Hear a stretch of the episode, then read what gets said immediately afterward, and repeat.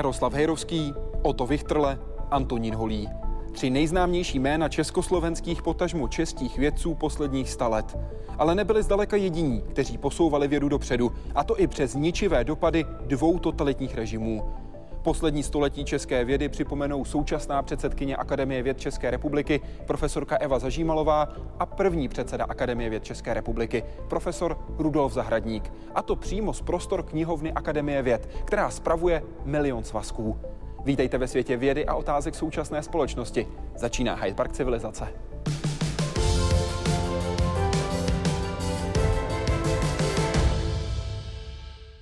Vítejte v Hyde Parku civilizace. Moc děkuji, že jste našimi hosty. Dobrý den. Paní předsedkyně, jaké bylo století československé potažmo české vědy? Eh, velmi různorodé, velmi různorodé, určitě bohaté na mnoho událostí a mnohé z nich asi nebyly moc příjemné. Pane profesore, jak to vidíte vy? Taková v matematice se říká lineární kombinace věcí velmi povzbudivých a věcí spíše deprimujících. Ale tak je to všude a vždycky a se vším. Co berete jako tu nejpozitivnější věc, nejpříjemnější událost uplynulého století československé české vědy? No tak to samozřejmě zpětý s Jaroslavem Hejrovským s polarografií, která se udělala v celém světě. To se podaří jenom jednou za mnoho desetiletí. Co byste doplnila, paní profesorko? No, já, já bych asi doplnila, že eh, vlastně z mého pohledu ta nejpozitivnější věc, věc pro československou a posléze českou vědu byl určitě vznik Československa, protože to umožnilo, aby eh, lidé se identifikovali s novým státem a současně to bylo asi takové období euforie, kdy se schutí pustili do práce a z té doby já bych doplnila pana profesora, eh, panem profesorem Bedřikem Hrozným, že, který rozluštil tedy chetické písmo písmo eh, pana Karla Absolona bych jmenovala, který tedy eh, archeolog, který vykopal věstonickou Venuši, eh, Františka Běhounka, což byl fyzik, který se účastnil výprav Umberta Nobile, že asi mnoho z nás četlo o vzducholodi Itália. No a další lidi, třeba Hans Ledvinka, který navrhl první aerodynamicky tvarovaný vůz, který se sériově vyráběl onu tedy slavnou Tatru. A já, když jsem byla malá holka, tak oni ještě jezdili a já si pamatuju, že jsem jim říkala autíčko s hřívou, protože měli takový ten pás v eh, zadní části vozu. A určitě by se dalo jmenovat mnoho dalších z, té, z toho období, řekněme, do 50. let. Vy jste, pane profesore, jmenoval profesora Hejrovského, kterého já jsem zmínil jako jednu ze tří nejvýraznějších osobností uplynulého století československé, potažmo české vědy. Jaký byl osobně profesor Hejrovský? Oh, rysý gentleman. Ono to bylo v něm, eh, jednak rodina anamnéza a kromě toho strávil nějaký čas v Británii a všichni naši kolegové, kteří se osli v Anglii, jsou tím v tom nejvyšším slova smyslu poznamenání. Ano. On získal Nobelovu cenu v roce 1959 konkrétně 10. prosince profesor Olander, člen Nobelova výboru pro chemii, při slavnostním ceremoniálu řekl tato slova, cituji, trvalo řadu let, než si polarografické metody povšiml zahraniční svět, ale od té chvíle její význam stále víc a víc roste. Ne skoky, aby na sebe upozorňovala nezasvěcené, nýbrž postupně získávala tato metoda důvěru analytických chemiků. Ano. Jak se tehdy ve 20. 30. letech přesvědčoval svět, že moje metoda je revoluční? To víte, to na tom začátku je to vždycky těžký, zvlášť pokud nejse hvězda velká, tak to jde pomalejc. A lidi typu uh, profesora Hejrovského, profesora Vychtreleho, tak eh, byli sice báječní, ale nebyli spojeni s takovým, abych tak řekl, tiskovým aparátem, jako bývají lidé ve světě. To že neměli tu podporu toho týmu lidí kolem sebe. No jo, no. To víte, u nás, já jsem cítil ze strany vládních míst, že dělá dobře, když se o vědě ví, když se ukazuje, že v těch našich ústavech se něco děje. Jediná chybička na tomhle tom je, s tím sympatizuju, že bychom chtěli za málo peněz spoustu muziky. Já bych možná ještě, si můžu k tomu Prosím. dodala, on, pan profesor Hejrovský, byl velmi skromný člověk. No. Já to vím proto, protože s chodou okolností a různých náhod moje maminka se velmi kamarádila s jeho dcerou, takže znala pana profesora Hejrovského osobně Aha. a říkala, že to byl mimořádně skromný a takový tichý, do sebe uzavřený člověk. Eh, pan profesor Vichterle už byl trochu otevřenější, ano. ale myslím si, že ani jeden z nich nevyhledával příliš, eh, jak dneska nehezky nečesky říkáme PR a to samozřejmě na to mělo vliv. Profesor Vichtrle byl navíc mužem, který chtěl přinést při nejmenším dílčí revoluci do vzdělávání. Vy jste se s ním, pane profesore, setkal už u přijímacích zkoušek na Vysokou školu chemicko-technologickou. Ano, samozřejmě.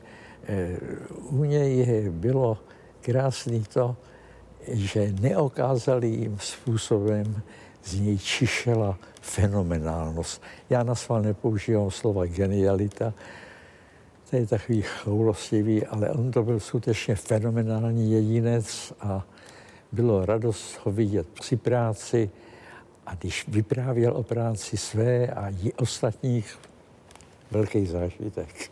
Co se dělo při přednáškách? Jak na něj reagovali studenti? No jo, no studenti jsou vždycky hrozná banda, víte, to jako... Eh, ale samozřejmě eh, on vytvářel kolem sebe takovou ušlechtilou atmosféru, takže nějaký výtržnosti stěží by si někdo dovolil.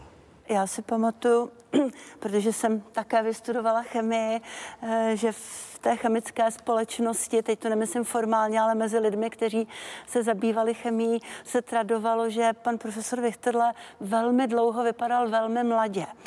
A kolikrát se ho studenti spletli a když třeba vedl praktika, tak jim chtěl poradit a oni se na něj utrli, hele, ty nemáš co radit, ještě nemáš první štaci. Takže jako někdy to asi vedlo docela půvabným scénkám. Dokonce ten samotný pohovor, jak popisujete ve své knize Laboratorní deník, pane profesore, probíhal poměrně atypicky, protože tam byl jak profesor Vichtrle, tak také doktor Petru. Pohovor byl veden vážně, ale poutavě a chemicky zábavně. Později profesor Vichtrle s úsměvem říkal, že jsem dělal vše proto, aby se nedostali examinátoři ke slovu. Šli mi na nervy jen tím, že Vichtrle opakovaně řekl, že průmyslová škola je ucelené vzdělání, zda chci opravdu studovat dál. Šlo, myslím, o přátelskou provokaci. Doktor Petrů mě dráždil snad ještě víc tím, že měl v digestoři velkou kádinku s nudlovou polévkou. A co chvíli vstal a vzal si pár lžic. To je svatá pravda. já, já myslím trochu hlad tenkrát. Dneska mám u sebe svačinu, tak dnes mi to nehrozí. Třetí osobnost, kterou jsem avizoval, profesor Holý. Jak na vás zapůsobil? No tak byl to naprosto prvotřídní chemik, vědě velice odaný, entuziastický. To víte, v souvislosti s těmi giganty minulosti všechno kapku bledne ten dopad toho, co on udělal, je možná stejně srovnatelný eh, s tím, co udělal pan profesor Vichterle se svými kontaktními čočkami, protože eh, ta antivirotika, která profesor Holý navrhl a nasyntetizoval, a která pak teda některé látky z nich eh, došly tedy velmi úspěšného komerčního použití, tak asi 95% lidí na světě, kteří trpí AIDS, tak jsou léčeni jeho léky takže ten dopad byl obrovský. Pan profesor Holý osobně byl takový, já bych řekla, nabručený vědec. a já jsem toho jsem znala. Z dámy to zní lépe a přesvědčivěji. Já řeknu jenom jednu takovou svoji osobní zkušenost s ním. Na akademických sněmech, kde jsem byla členkou, jsem se potkala s panem profesorem Holím a seděla jsem tam s jedním kolegou z Ústavu organické chemie a biochemie a on pocitoval potřebu mě panu profesorovi představit. A můj otec pracoval také na Ústavu organické chemie a biochemie, kde se dávno, takže se s panem profesorem Holím znali. A ten můj kolega z Ústavu organické chemie a biochemie mě přes, představil a říkal, podívejte se, to je tady dcera toho a toho. A pan profesor Holý se na mě podíval s takovým podmračeným pohledem, mě sjel od hlavy až k patě a pak řekl, ano, fenotyp odpovídá a odešel. Je pravdou, že když se bavím s různými vědci, kteří měli tu čest s ním spolupracovat, tak většinou trochu eufemisticky říkají, bylo to s ním lidsky poměrně složité. Tak byste to řekl, pane profesore? No, složité ano i ne. Eh, samozřejmě záleží na tom, co od toho partnera potřebujete, co od něj chcete. Když to bylo z jeho branže, tak bylo to, to bylo chelení ideí. On měl ohromnou fantazii, na to do dneska s obdivem vzpomínám, ohromnou fantazii, což je příjemný a v vědě je to velice zapotřebí, ale Měl to, čemu dneska říkáme tedy out of the box thinking, tedy jiný pohled na svět? Ano. On byl taky velmi houževnatý a měl, měl k té své práci velmi, řekla bych, intimní vztah, takže o těch molekulách, které vymýšlel, jak syntetizovat, mluvil téměř, jako kdyby to byly jeho děti. Takže v tomhle směru byl určitě, bylo asi velmi zajímavé se s ním setkat, ale myslím si, že v tom běžném životě to opravdu asi nebylo s ním jednoduché. Vy jste, paní profesorko, zmiňovala některé další osobnosti, které jsou spjaté s československou vědou. Pane profesore, koho byste zmínil vy v československé potažmu české vědě? No tak já nemůžu zapomenout na eh, velikána lidského a velikána fyzikální chemie Rudolfa Brdíčku. Eh, to byl člověk velice zdrženlivý, eh, mluvící nedůrazně, spíše tiším hlasem, ale ta hlava byla znamenitá. A co váš, jak vy jste o něm mluvil v Hyde Parku civilizace před pěti a půl lety, báječný druh, tedy Jaroslav Koutecký? Jo, no jo, tak to jsme byli, to, to byla taková šťastná situace v tom smyslu, že on byl e, fyzice oddaná bytost a já měl stejně rád chemii. Eh, s respektem pro fyziku. No a eh, tak se to tak hezky doplňovalo. Vy jste o něm řekl, cituji, Vždy mě imponovalo, že on byl univerzální vzdělanec. Dnes už se málo přírodovědců vyzná ve filozofii. V té on se vyznal výborně. Byl to charakterní člověk, který neměl rád bolševiky. Říkal jste pro hospodářské noviny v roce 2005. Eh, to je přes ty tramputy, které dělali, tak před některými lidmi se jaksi nenápadně sklonili a nebyli tak vlezlí a tak dočerní. Profesor Koutecký byl dva roky vězněn, následně strávil jo, jo, 20 let v emigraci ano. po roce 69, kdy Oni odešel. Ho chytli, když se pokoušel o emigraci. A byl potom uvězněn v letech 48 a 49. Ano. Poté, co se vrátil do Československa po sametové revoluci, tak spolu zakládal grantovou agenturu Československé republiky. Ano.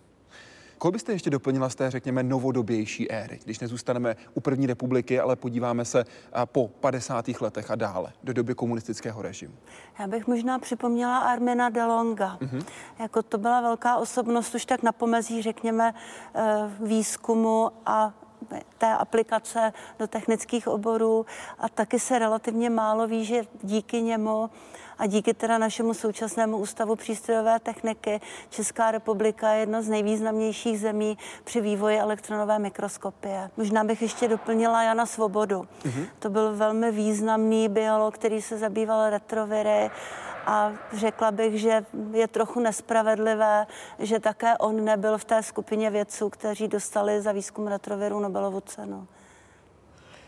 Ano, máte pravdu, ale tak to, je, to se táhne jak červená niť. Tak ona taky, ta Nobelova cena, eh, když ji člověk nedostane, tak to neznamená, že je špatný vědec. Ano. Ale pane profesore, vy umíte nominovat nositele Nobelovy ceny? Rok 1981? No jo, tak eh, tu a tam se člověk trefí, ale nesmí to člověk přeceňovat. Někdy je doba tak úrodná na působivé kandidáty, že to není žádný velký kumšt. Ale vždycky lze si všimnout lidí mimořádných. A... Vy jste tehdy nominoval oba dva laureáty, kteří byli oceněni za popis průběhu chemických reakcí v tom daném roce 1981. Ano. Zmínili jsme to pozitivní. Co bylo to negativní v posledních sta letech? No, tak určitě obě totality, ať už ta nacistická, tak i pak ta komunistická velmi tvrdým způsobem dopadla na vědu i na vědce.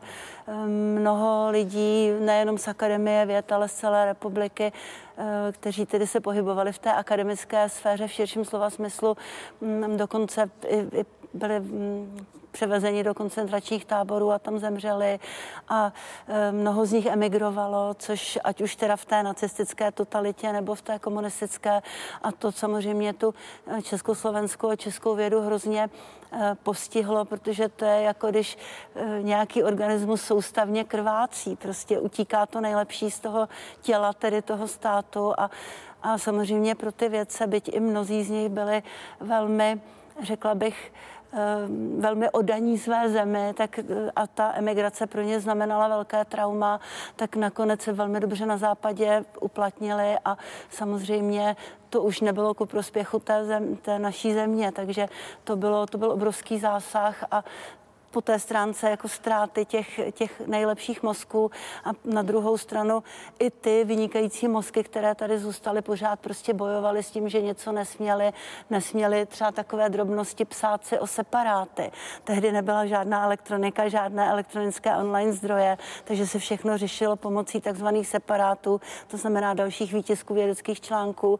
Já si pamatuju, když já jsem začínala, což teda byl konec 70. začátek 80. let, to znamená normalizace ještě stále tak my jsme měli zaká- my jsme měli celý seznam zemí, kam jsme nesměli s těmi lidmi komunikovat, nesměli jsme si psát o separáty a když teda byli pozváni na nějakou mezinárodní konferenci, třeba i k nám, tak jsme byli hlídáni, s kým mluvíme a mělo to různé teda nepříjemné následky.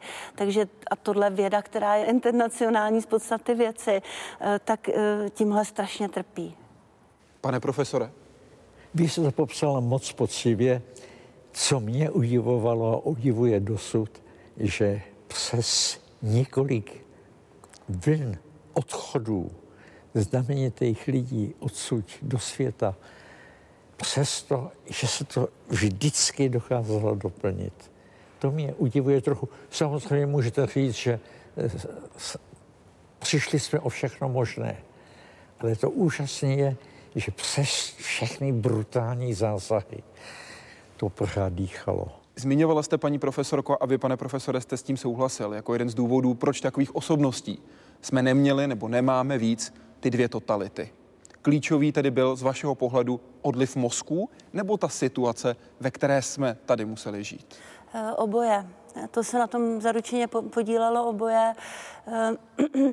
Eh, ono, pokud už někdo vyrostl tím svým myšlením, jak si zvedl tu hlavu nad, to, nad tu pomyslnou hladinu, tak okamžitě byl centrem pozornosti a v zápětí přes tu hlavu dostal.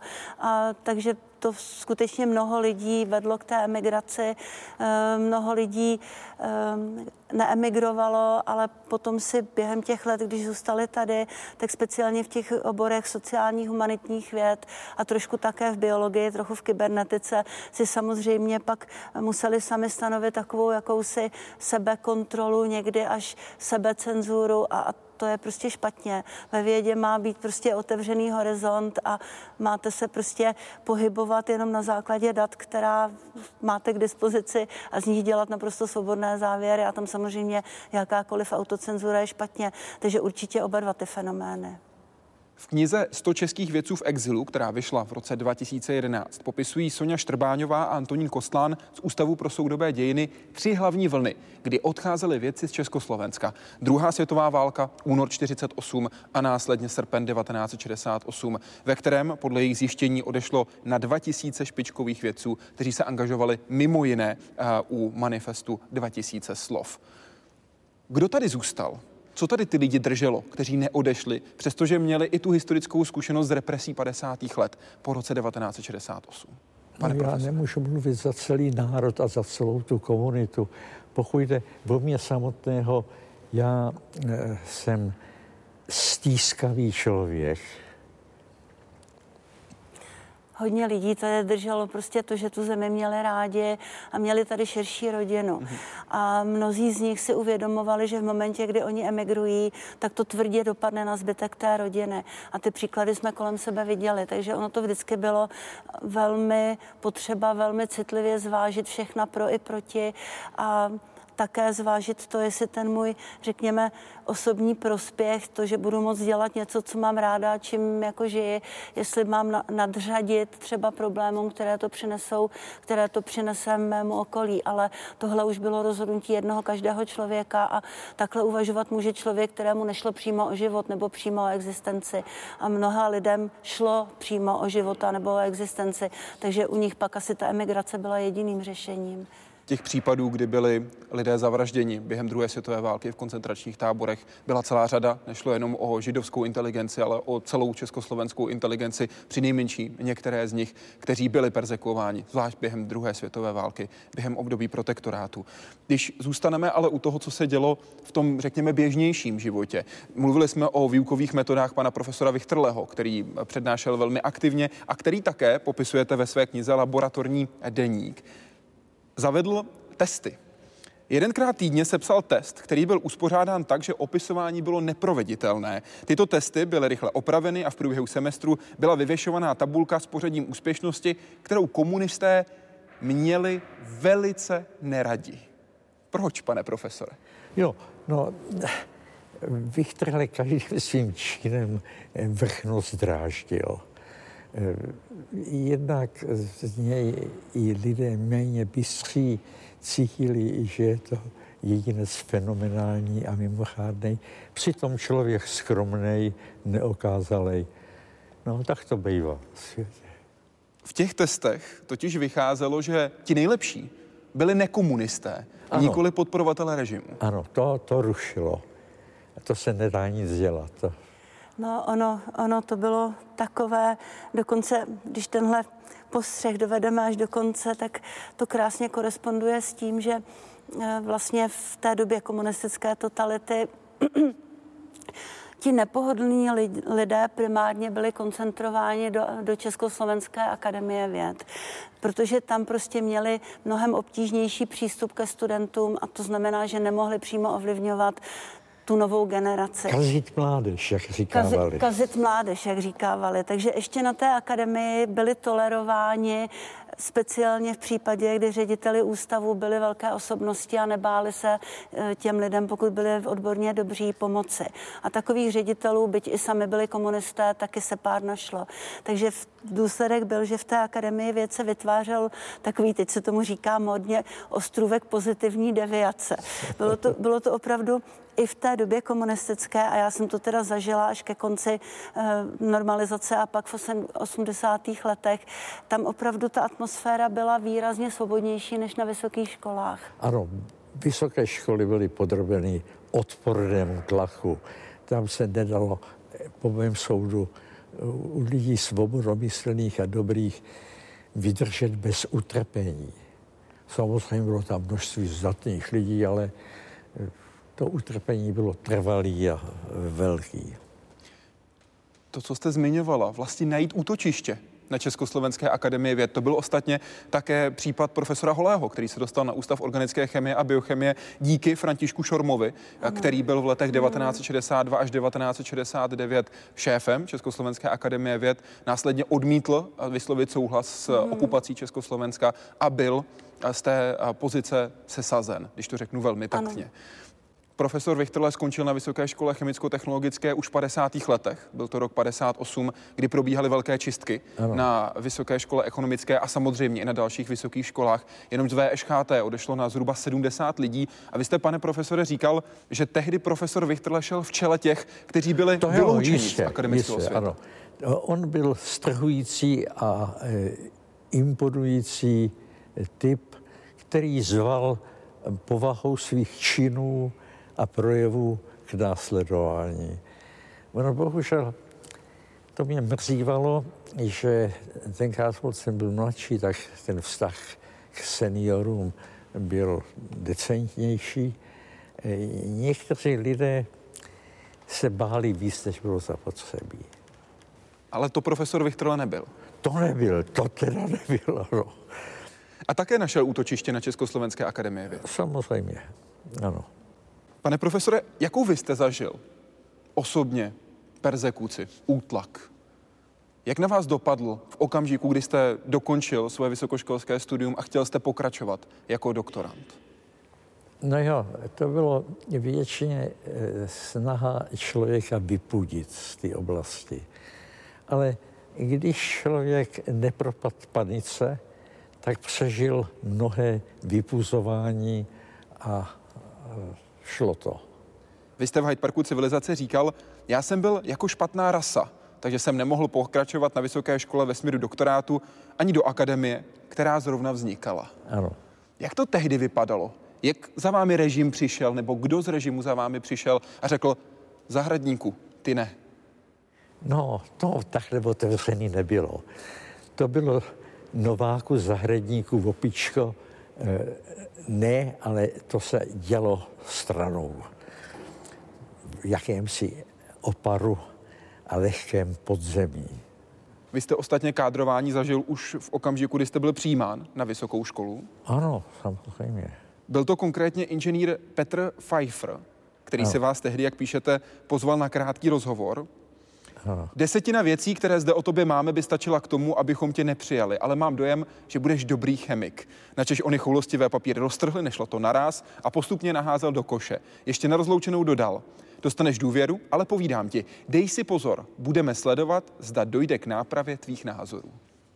K nápravě názorů nedošlo, ale už mezi tím se pozice tak upevnila, eh, že to dopadlo vlastně nakonec dobře. Kde bychom byli, kdybychom nezažili těch 40 let reálného socialismu? No, to je těžká otázka, protože tyhle věci se těžko extrapolují. Já takové to, co by kdyby nemám moc ráda, protože prostě ta situace byla, jaká byla a um, myslím si, že bychom byli o krok dál, uh, ale i se, se všemi pozitivy i negativy toho, co třeba vidíme na západ od našich, zem, od našich hranic v zemích, které jsou s námi srovnatelné velikostí, ekonomickým potenciálem, řekněme, určitou mírou kreativity, tak si myslím, že bychom určitě byli dál, ale upřímně řečeno zase bychom neměli takovou tu historickou zkušenost, na co si dát pozor. Nebyli bychom tak zocelení, protože my jsme mnohem, aspoň minimálně teda moje generace eh, a ty generace starší, které si té, té totality užili víc, eh, my jsme takový dost otužilí v mnoha věcech, takže to oni nejsou. Já když vidím kolegy na západ od našich hranic, tak oni prostě, když nemají všechno naservírované, tak oni jsou skoro jako otrávení a bezradní. U nás jako my řekneme, dobře, tak tohle není, tam to není, eh, tak si to nějakým způsobem obstarám, eh, udělám třeba sám nějaký drobný přístroj nebo tak, anebo si řekneme, dobře, tak jako tohle je špatně, tak prostě musím proti tomu nějak víc bojovat. Takže ono to není úplně všechno jenom negativní. Samozřejmě, pokud by člověk měl volbu a mohl nějak ovlivnit dějiny zpětně, tak bych totalitu nikdy nikomu nepřála, protože to je opravdu režim, který dusí a všechny totalitní režimy režimy, ať jsou totalitní z jakékoliv strany, mají stejné projevy jako v důsledku.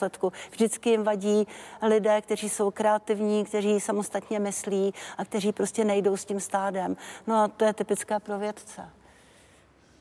Pane profesore, o jaký potenciál jsme přišli, když tady 40 let vládl, jak říká zákon 198 lomeno 93 sbírky, režim zločinný, nelegitimní a zavržení hodný. Ano.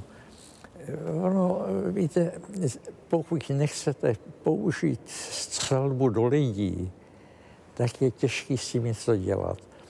Ono mu si se šlápnete na nohu, přitom mu ji třeba přirazíte, on si, ta noha se odstane v gipsu, chodí s gipsem a pak to sroste a je pokoj.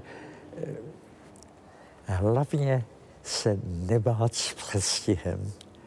To ale myslím platí obecně a platí to všude i ve, ve velice decentních společenstvích, jako je třeba rodina. Ne. Na bání, na obavy je času dost a tě na ně raději nedochází. Co pozitivního jste si z té doby vy odnesl? No jo, no člověk se se dočkal jakéhosi zocelení. Ano. Úplná schoda tedy v těchto A já bych to možná dodala, že v nouzi poznáš přítele. Taky, ano, ano. Svět nám šel ohromně na ruku. E, taky a i lidi tady doma, kolikrát se člověk dostal do velmi nepříjemné situace ano. a pak mu prostě nějaký kolega třeba v té situaci pomohl. Tedy v té nelidskosti se poznala lidskost. Tak, ano, taky. Ano. Zmiňovali jsme roli Československé akademie věd, která pomáhala vědcům, kteří byli odejiti Eh, často za velmi nepříjemných okolností, především z vysokých škol. Role silných nebo slabých institucí. Máme tady zakládací listinu České akademie věd a umění, založenou v roce 1890. Dokument máme půjčený z Masarykova ústavu a archivu Akademie věd. K jakým hodnotám se tehdy Česká akademie věd a umění hlásila a jak se lišily od hodnot, které měla Československá akademie věd? Tak samozřejmě to, jak vznikla Ona teda Akademie císaře Františka Josefa pro vědu, umění a slovesnost, eh, ta samozřejmě do vínku dostala velký entuziasmus a samozřejmě také jasnou představu a v neposlední řadě finanční prostředky od Josefa Lávky. A Josef Lávka byl mimořádná osobnost a on měl velmi jasnou vizi eh, vlastně jak, o jakou instituci by tedy český národ měl usilovat. A, Jaká to eh, byla? Jaký definoval?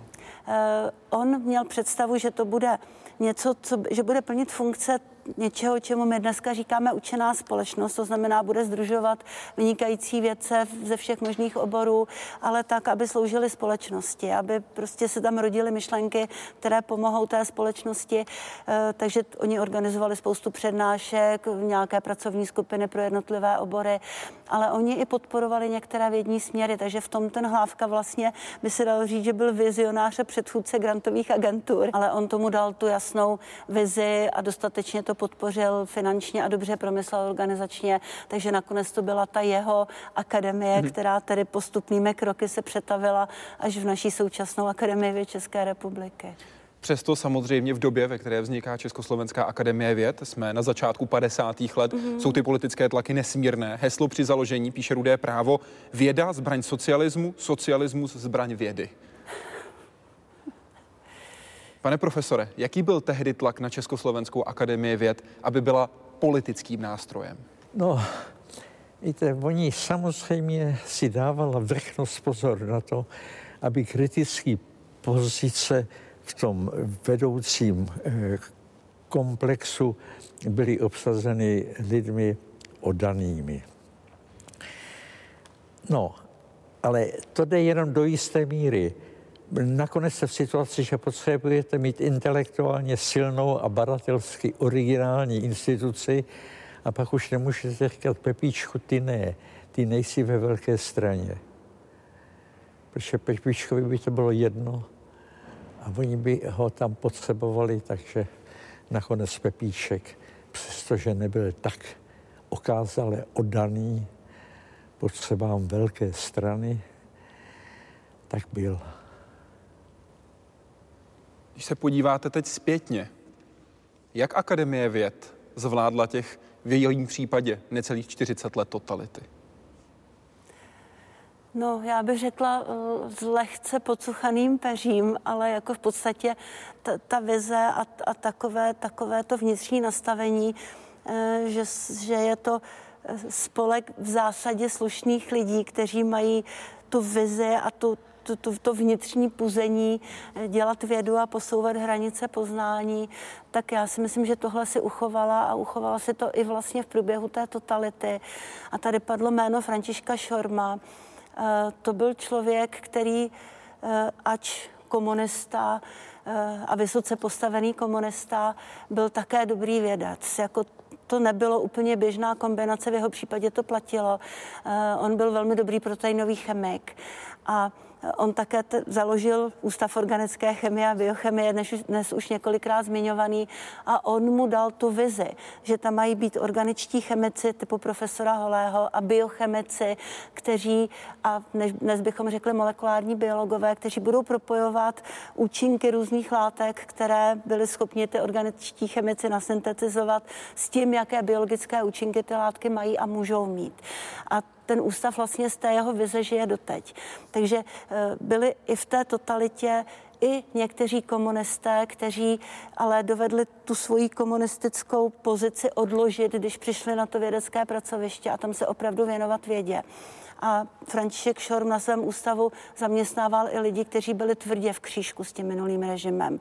Mohla bych jich několik jmenovat a on jim tam opravdu dal ten deštník a jakoby ochraňoval je proti tomu vnějšímu prostředí. Samozřejmě za cenu toho, že jim říkal, hele, ale jako tady to nepřeháněj, jako tady, tady on, on vykal lidem, takže tady to nepřeháníte. Takže uh, on je tam nechal bádat, oni bádali dobře uh, a, a on je chránil před tím okolním prostředím. Takže ono to bylo, a to, tohle to si myslím, že mm, do té vědecké společnosti patří. Tam se lidé mají opravdu vzájemně posuzovat podle toho, co mají v hlavě, co umí a, a jakou mají odanost vůči tomu svému oboru. A to je to nejdůležitější a to si myslím, že si naše Akademie věd uchovala, uchovává pořád. Předpokládám, že ale ta situace byla extrémně rozdílná, pokud je o jednotlivé obory. Především humanitní, sociologie, filozofie, no. historie a samozřejmě chemie, biochemie nebo třeba fyzika. Ano, tak ty přírodní vědy byly na tom neuvěřitelně lépe než disciplíny humanitní ty trpěli hrozným způsobem.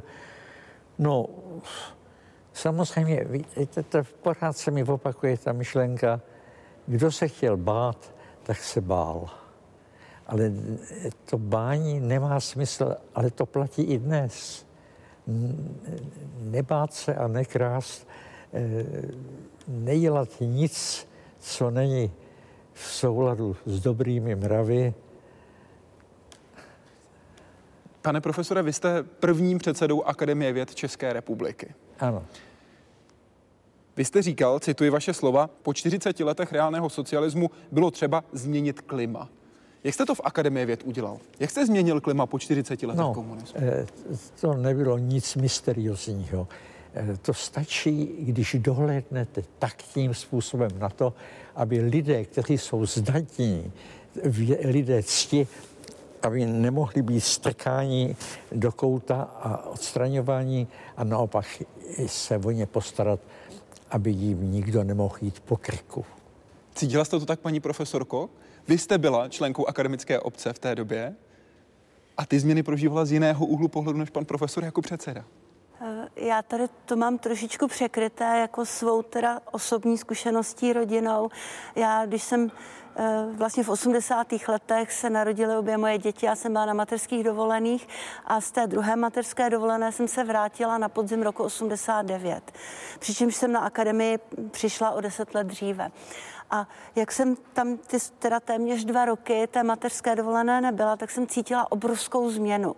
Jako lidé už na ten podzim, a to mluvím o říjnu e, roku 89, byli najednou, jako kdyby se nadechli, jako cítili no. prostě nějaké změny a, a hlavně prostě cítili, že strašně povolil ten tlak. Takže to bylo úplně, jak když bych tam cítila vzduch někde z Alp. Tak to byl první postřeh. Pak samozřejmě byly všechny ty změny, intenzivně jsme se snažili vlastně jak na úrovni ústavu, tak tak určitě na úrovni vedení Akademie věd jakoby posunout eh, postavení Akademie věd i v, teda v tom eh, celostátním měřítku. A, a pak v roce 93, když vznikla Akademie věd České republiky, tak mému synovi diagnostikovali cukrovku typu 1 a já jsem od té chvíle, prostě můj hlavní imperativ byl vlastně e, mít neustále být jako napojená na, na, na, na, na svého syna, abych jako ukočírovala to, aby prostě e, ten jeho stav, aby prostě měl dostatek inzulínu, dobrou glykemii a tak dál. Takže já jsem ty, ty další roky, řekněme tak do roku 2000, já mám překryté takovou mlhou, protože jsem sice chodila na ústav, velmi mi tam vyšli vstříc, udržovala jsem kontakt s tím oborem, měla jsem studenty, takže jsem s těmi studenty jakoby jejich prostřednictvím mohla dál pracovat, ale vlastně jsem to měla všechno překryté tou osobní, osobní zkušeností nebo tou, tou hlavní povinností, kterou jsem v té době měla. Takže já nejsem ten správný člověk, který by měl na tuhle otázku odpovídat. Pane profesore, povedla, povedla se ta transformace tak, jak jste chtěl? V zásadě ano. V zásadě ano. Hlavně lidé, podprůměrní lidé druhochadí ztratili definitivně pozice, z nichž mohli ovlivňovat další bádání, rozhodovat o tom, kdo ano a kdo raději ne během doby komunismu jsme viděli, jak se vědci zapojovali, především v 60. letech, do těch snah o politické tání. Jednak profesor Vichterle, který byl jedním ze signatářů, můžeme říct možná přímo jedním z iniciátorů manifestu 2000 slov, stejně tak jako fyziolog Otakar Poupa. Pokračovali potom vědci dál? Nevidíme přece jenom tolik výrazných men u sametové revoluce z vědecké obce. Proč to tak bylo? Ale není to zlý, abych řekl. Není to zlý. Víte, ono v povaze toho badatelství a vědy, jak říkáte, je nestrkat se nějak do popředí. Raději dbát na to, aby se nebyli rušeni a mohli dělat svoje dílo. I když samozřejmě mnoho lidí z této oblasti je připraveno se angažovat ve věcech, jak se říká, společenských, a reagovat na tu situaci, která ve společnosti ano, je. Ano. Vy jste v prvním projevu na sněmu Akademie věd tohoto tisíciletí, 27. dubna 2000, pane profesore, řekl, za prvé, seznamování veřejnosti s výsledky bádání a s technickým pokrokem vyžaduje, podobně jako věda sama, koncepčnější a systematičtější postup než dosud. Za druhé, veřejnost je třeba promyšleně připravit na to, aby byla vůbec schopna přijímat informace z oblasti bádání. A za třetí, je třeba definitivně skoncovat s falešnou představou, že popularizovat se nevyplatí, protože to žádní hodnotitele nebudou pokládat za vědeckou publikační činnost. Ano. Eh, prosím vás, to je ode mě. Ano tak nic už. Já to chtěl pochválit. Pochválil jste vlastní projev, pane profesore. ze 27. dubna 2000 ze 16. zasedání akademického sněmu. To je hrozně, když se na vás někdo takhle pečlivě připraví. Ale paní profesorko, když se podívám na vaše mm. projevy z akademického sněmu, díval jsem se na ten z loňského mm. roku, kde už přímo zmiňujete ty konkrétní popularizační mm. projekty ten důraz na to, aby lidé rozuměli vědcům, se neustále stupňoval. Vidíte ho i v minulosti, v době Československé akademie věd, případně v první republice? Protože v současnosti ten tlak při nejmenším předsedkyně a předsedů, předsedkyní a předsedů Akademie věd tady jednoznačně vidíme. Byl tam v minulosti nebo ne?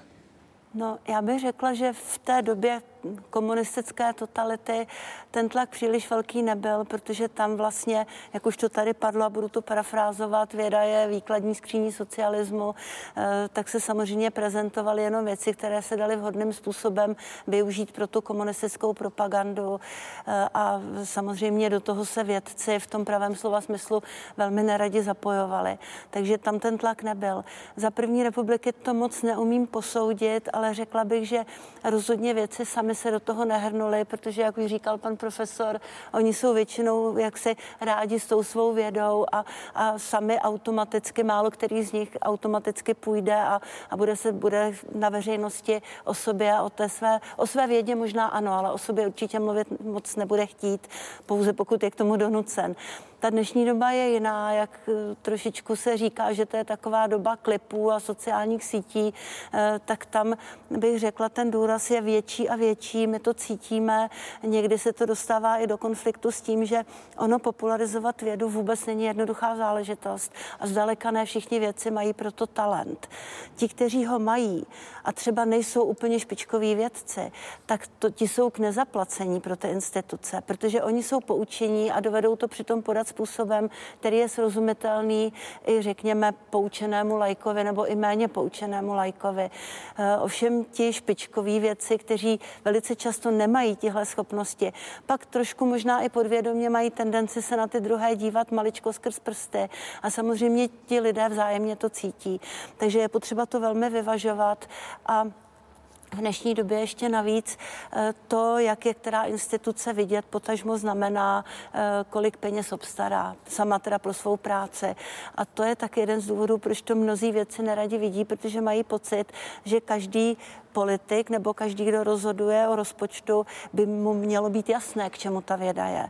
Jenomže ono je to potřeba pořád vysvětlovat. A zrovna tak je potřeba vysvětlovat daňovým poplatníkům, co my vlastně děláme s jejich penězi. Protože pokud jsme veřejná výzkumná instituce, jako jsou ústavy Akademie věd eh, nebo veřejné vysoké školy, tak samozřejmě jsou z velké části placeny ty instituce eh, z veřejných peněz. Půjčím si vaše slova, pane profesore, z projevu z roku 2000, ze zasedání akademického sněmu. Akademie měla, má a bude mít povinnost se vyjadřovat k celospolečenským otázkám, jež jsou s vědou toliko zprostředkovaně, tedy reagovat na aktuální dění. Jak se to vědecké obci dařilo a jak se jí to daří dnes? Ale jo, je, eh, to, to, to, že se to daří, eh, to záleží, nebo to je podmíněno Eh, naprostou mírou svobody, které se těšíme.